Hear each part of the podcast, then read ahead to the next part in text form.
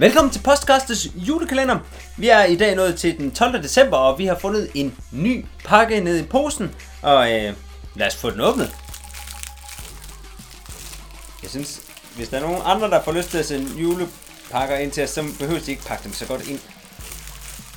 Men man må meget gerne sende os gaver. Rigtig gerne. Man kan sende alt muligt til os. For eksempel en lille besked. Eller godteri. Det ser lidt anderledes ud, det her. Øh, spørgsmålet lyder. Pre-workout snack. Og så er der en tegning af, hvad jeg tror er en banan og en sok. Eller så er det en fisk.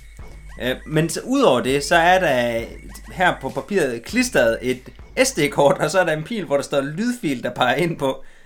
Det tror jeg bare, vi prøver at sætte på, så ser vi, hvad det er. Det kommer her.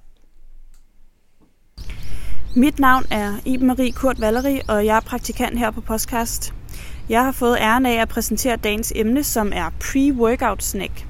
Og øh, jeg må sige i forhold til det, at der har jeg selv ledet lidt efter det princip med, at man må spise, hvad der er til rådighed.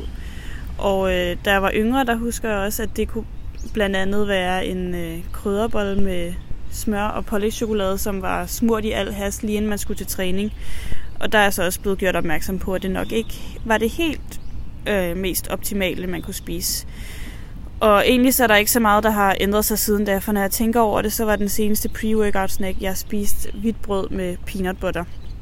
Og hvis man har lyttet med til de tidligere podcast afsnit af den her julekalender, så virker det lidt som om, at der viser sig en tendens, når det kommer til, hvad man skal spise inden træning. Om det så er rundstykker med pålægtschokolade eller donut fra Fakta. Øhm, men faktisk så har jeg fået en efterspørgsel fra selve opfinderen af denne julekalender, Amanda, om at give det her afsnit en lille, et lille koreansk twist. Og øh, hvis man spiser restitutionsmåltid eller pre-workout snacks, som øh, de herlige herrer i podcastpanelet, så tror jeg, at man vil kunne lide at træne i Korea.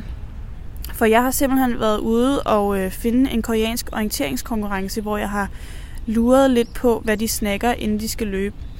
Og øh, som sagt, så må man jo tilpasse sig og spise, hvad der er til rådighed. Og her der kan de altså rigtig godt lide lynhurtige kulhydrater. Jeg tænker lidt, at det er en filosofi om, at øh, de lynhurtige kulhydrater giver lynhurtige ben. Fordi at det er især de koreanske landsholdsløbere, jeg har lært af.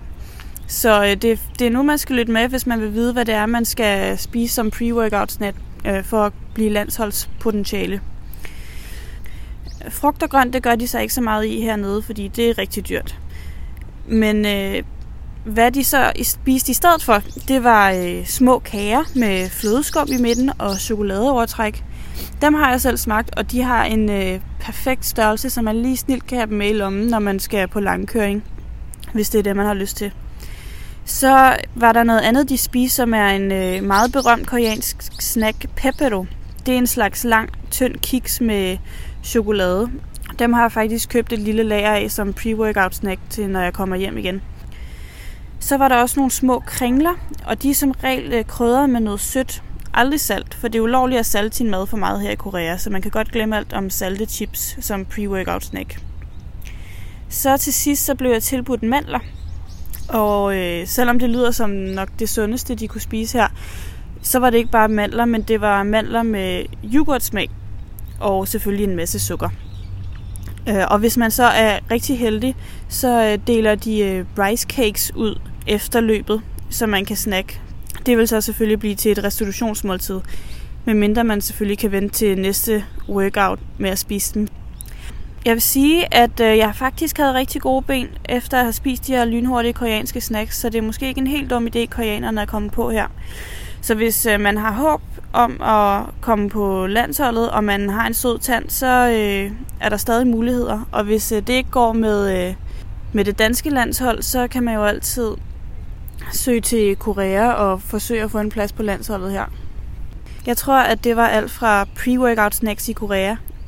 Mit navn er Iben Marie Kurt Valerie, og jeg er praktikant her på Podcast.